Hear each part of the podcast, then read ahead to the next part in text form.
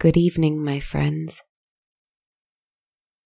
Last week, I told you that I would dream up another adventure for you. Or rather, that we would.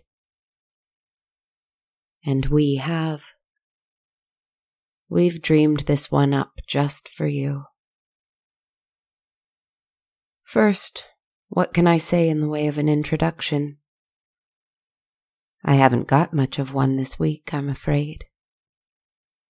We haven't been left alone, she and I, you see. But that is fine. We don't want to be left alone. We fear that. Instead, we are accompanied by the consistent and constant sound of wings flapping. We see all the time the shadow of humanoid figures in the sky overhead. Yet when we look up, they are gone. We are left, frequently, with little gifts to be found. Loose feathers mostly. But sometimes something else.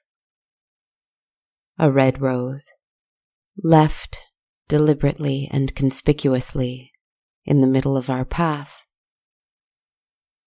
So, I think our offer of peace has been accepted. Tentatively.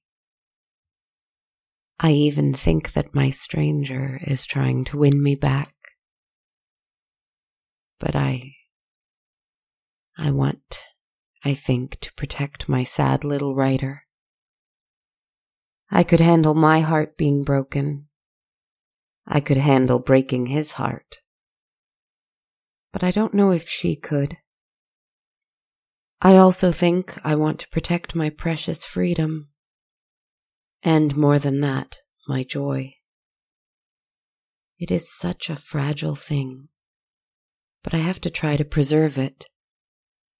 Because if I don't, then I open myself to becoming trapped again. I must stay on the run. I must stay light and unencumbered and joyful and self sufficient. And I plan to leave the world alone.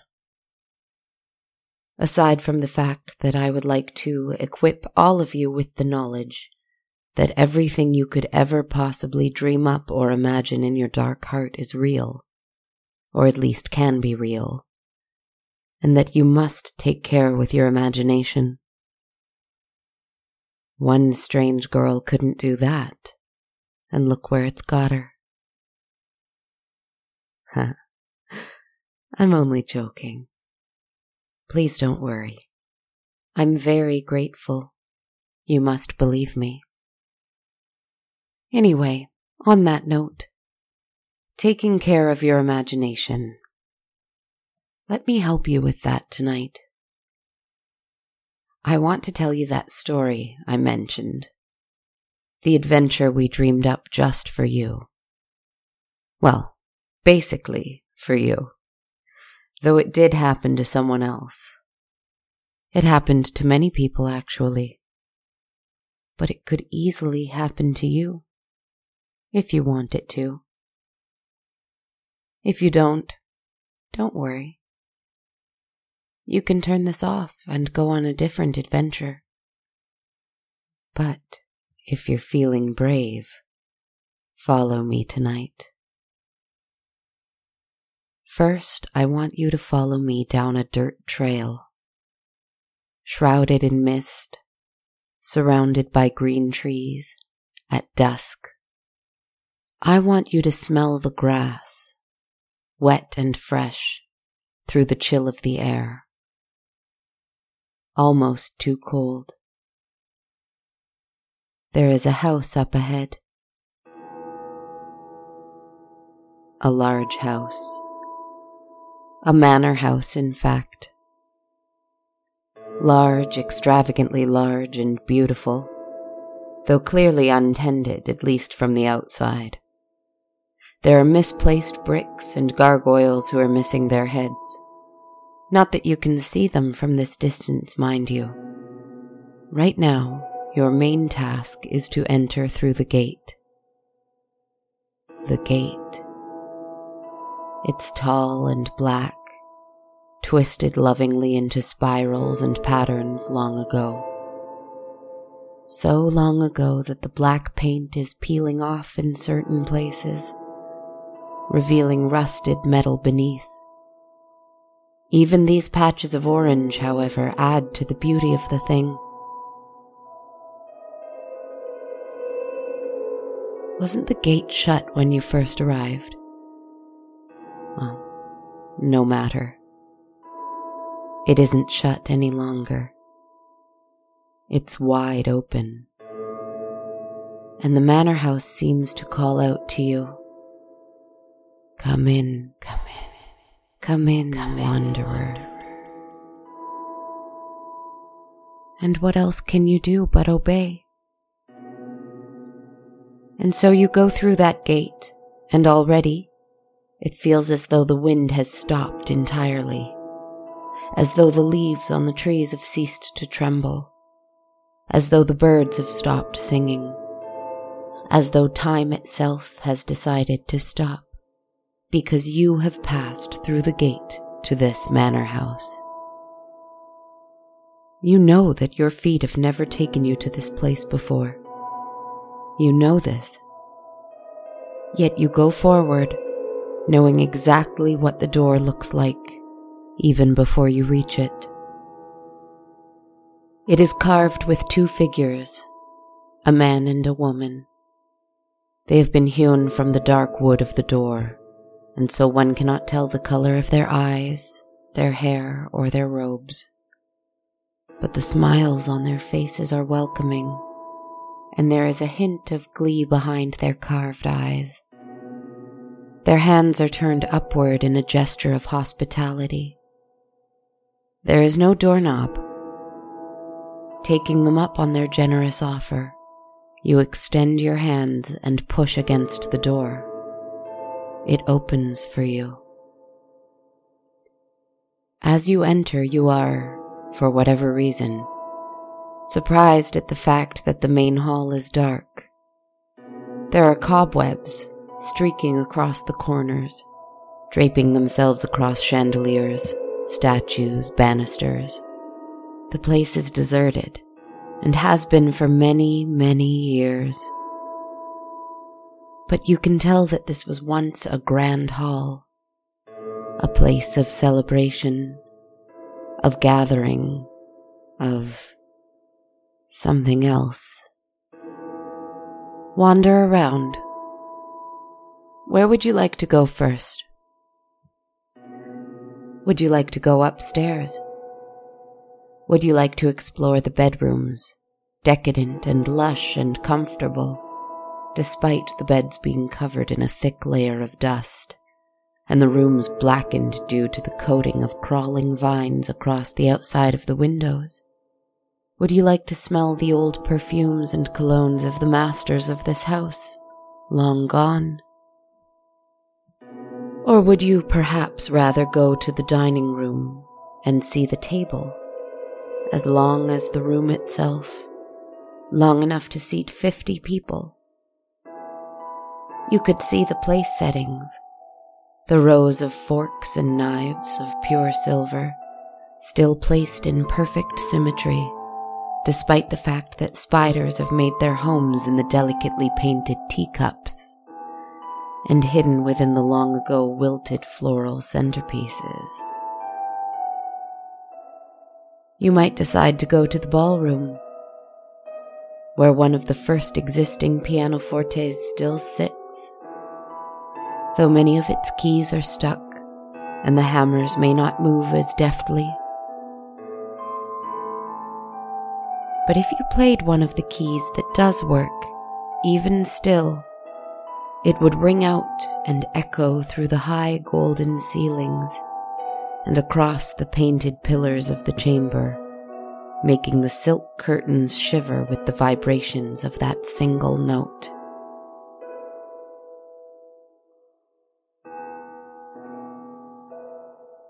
But you might want to go down to the basement. In fact, yes. Yes, you would definitely want to go downstairs to the basement before you visited any of those other rooms. You would want to go because that is the heart of this house. A heart that is not beating at the present moment. You could tell that the instant you entered when you saw all the signs of decay and neglect. But that, however, is an illusion. That is something to keep away unwelcome visitors. Those who do not find this to be home. You, however, feel that you've been destined to find this place forever. No, not find it. Return to it. Remember, this is all familiar, and you've known this the whole time that the basement is where you must go first not only because you know exactly what is in every other room already, but because you must resuscitate the heart of this house. The basement is not home to a spare room, nor a furnace, nor a place to store unneeded things. It is instead a series of stone corridors, damp, dripping, ancient, and abandoned abandoned for centuries. It's older than the house, much, much older, this cellar. Though as you walk through, ancient torches light up as you pass. I cannot say why or how. I can only say that it is both a comfort and a terror all at once. In these corridors, you notice that the tightly packed bricks change their pattern here and there in order to accommodate what seem to be stone coffins in the walls. This is no basement. This is a crypt. Yet you do not stop here. You keep going because you know that you must. The corridor narrows and narrows, and at the end of the hall you see a little stone basin and a small knife with a gilded handle encrusted with shining rubies. Ah, yes. You remember this. You might decide to take the blade and make an offering. Just a small one. Just a little blood, that's all and you certainly don't have to. I wouldn't want you to give too much, that you would feel weak. I wouldn't want you to give more than you felt was necessary. A prick of the finger even might suffice. It is less about the quantity so much as it is about the intention. I promise you shan't be making an offering to anything that would call itself evil though I'm sure nothing calls itself evil. Remember, I do not care for that word. All I suggest is that if you are curious to piece together the mystery of this manor house, you might offer just a little bit of that which keeps you alive in order to restart the heart of this place. Do you do it? Of course you did. You don't want me to stop telling the story, I don't think. And so you must. It takes just a minute or so before it happens. Before the offering that was made could instantly evaporate into the air and stir the noses of the sleepers in the crypt. Even a small offering could bring hearts to beat and lungs to gasp and muscles to twitch. Because it is blood that they crave, but also because it is your blood. And you are home. At last. But, admit it, it was frightening when you heard the rattling of the stone coffins around you. It was terrifying when you heard voices calling out from within those stones. And when you heard the sound of sliding and the huge clash of a great stone lid falling to the ground. You could do nothing but run from the basement. Suddenly you wanted to run from this house entirely. Trapped in this basement, you want nothing more than to be outside in the fresh air and away from this place. And as you mount the stairs and slam the door behind you, you realize the sun has set, and inside the house the place is almost pitch black. How awful fumbling in the dark when all you want is to be outside where the air is crisp and clear, and the moonlight, dim though it may be, may just be enough to help you find your way back through that beautiful gate and out towards wherever home is.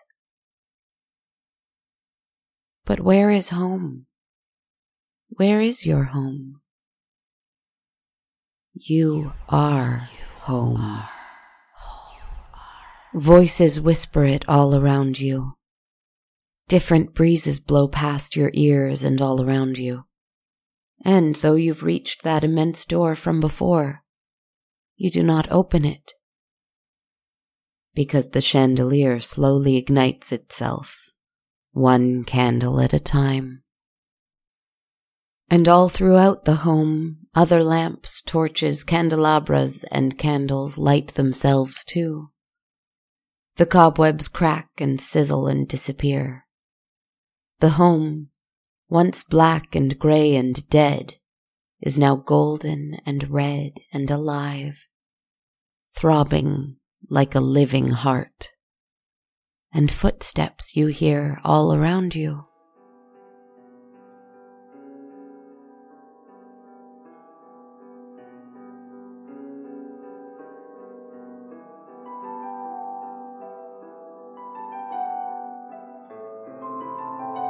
At first slow and halting and uneven, and when you see who was causing them, you understand why. Corpses all around in the finest garments, enter the main hall. Fine folk from all across the great span of time, all buried in their best, have woken up for you. Frightful faces, perhaps with missing eyes and drawn lips and gray skin, surround you. But just as you feel you might scream, they, like the house, slowly piece themselves back together.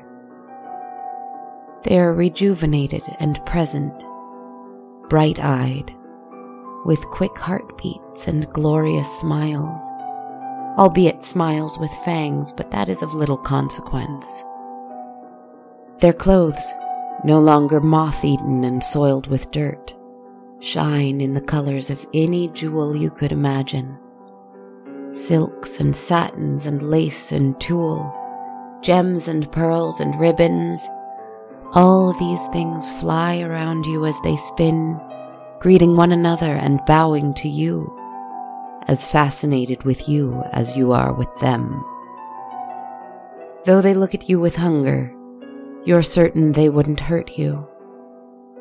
You, who came of your own volition, you who gave them even just the smallest of tastes of what it is they need, what it is they crave, what it is they are. Blood. Blood. They may even whisper, celebrating that which has woken them from their centuries of slumber. In the ballroom that you never deigned to visit, you can hear a piano perfectly tuned in each of its 88 keys, playing music sweetly and enticingly. It is a song that is for you, but it is also about you. It was written for your arrival, your triumphant return. And once they are all present and around you, they wait in a startling, terrible silence, they wait. They wait and watch at the top of the staircase. They wait for the clock to strike midnight. Even if it is not midnight, they wait for the sound. And the chimes finally come. From the chambers upstairs come two figures. Not from the basement, from the bedrooms. The host, the hostess, the king and queen of these proceedings. A man, a woman, dressed in red, each of them, more splendid than any other here. The woman's skirts swirl all about her and leave behind a train of shimmering crimson, while the man's coat sleeves float down to the floor and make every twist of his wrists and gesture of his hands an elegant display of scarlet. And though they too arrived as little more but skeletons and sinew, as they descend the stairs, their skin, their eyes, their hair, and their flesh slowly form once more. And oh, how radiant they are! How shining, how resplendent, how unusual their beauty, how powerful they seem, how untouched by the cold, cruel outside world. How golden and warm this house is, this home. You have always been welcome here. As the pair descend the stairs, they come to you and they smile and they wait for an answer. You see, you can stay or you can leave. You've always had that power. Take care with your imagination. Sometimes it's difficult to distinguish between it and dreams, and we all know that dreams and reality are separated by a very, very, very thin, fine line. You were brave to follow me tonight. I hope you trust that I didn't lead you to somewhere that would cause you pain or fear. Hmm, not too much fear, anyway. This is a place I visit often. I wanted to take you there. I wanted you to feel what it is to return to a place you may never have been in this waking life. But you may have been there in some dark, distant corner of your mind, some little pocket of your soul that lives in a place where it is always a midnight masquerade with lovely things that may die but may always come back and surround you with warmth and music when you so desire. You were brave to follow me tonight. I hope the place you followed me to was worth it. It certainly was for me. Sleep well, my friends. We'll speak again soon. Good night.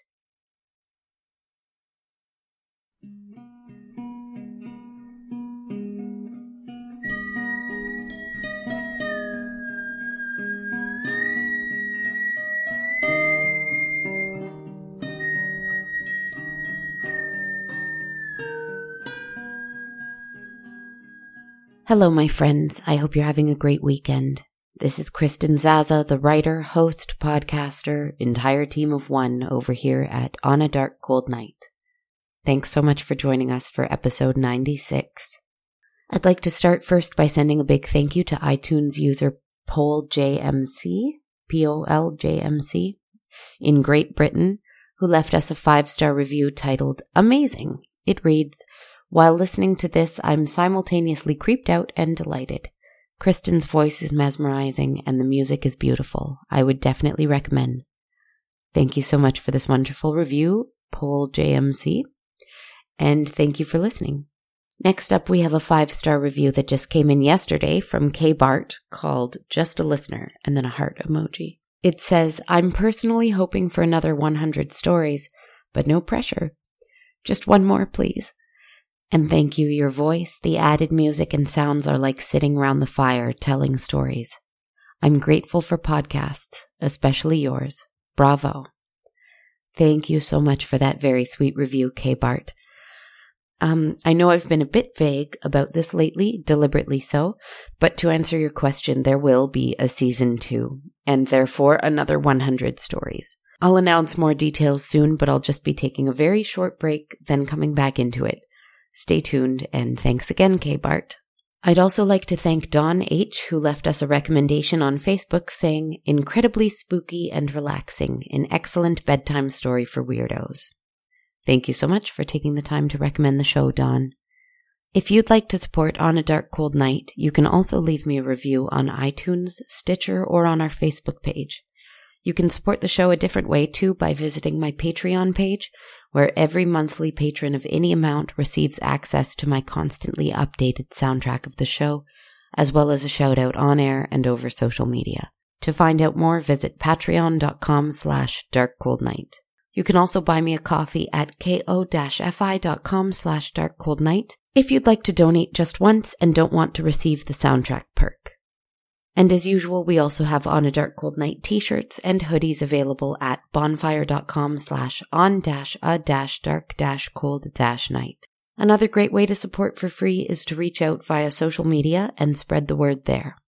You can find me on Twitter at a dark cold night, Instagram at dark cold night podcast, or on my Facebook or YouTube channel, both called On a Dark Cold Night.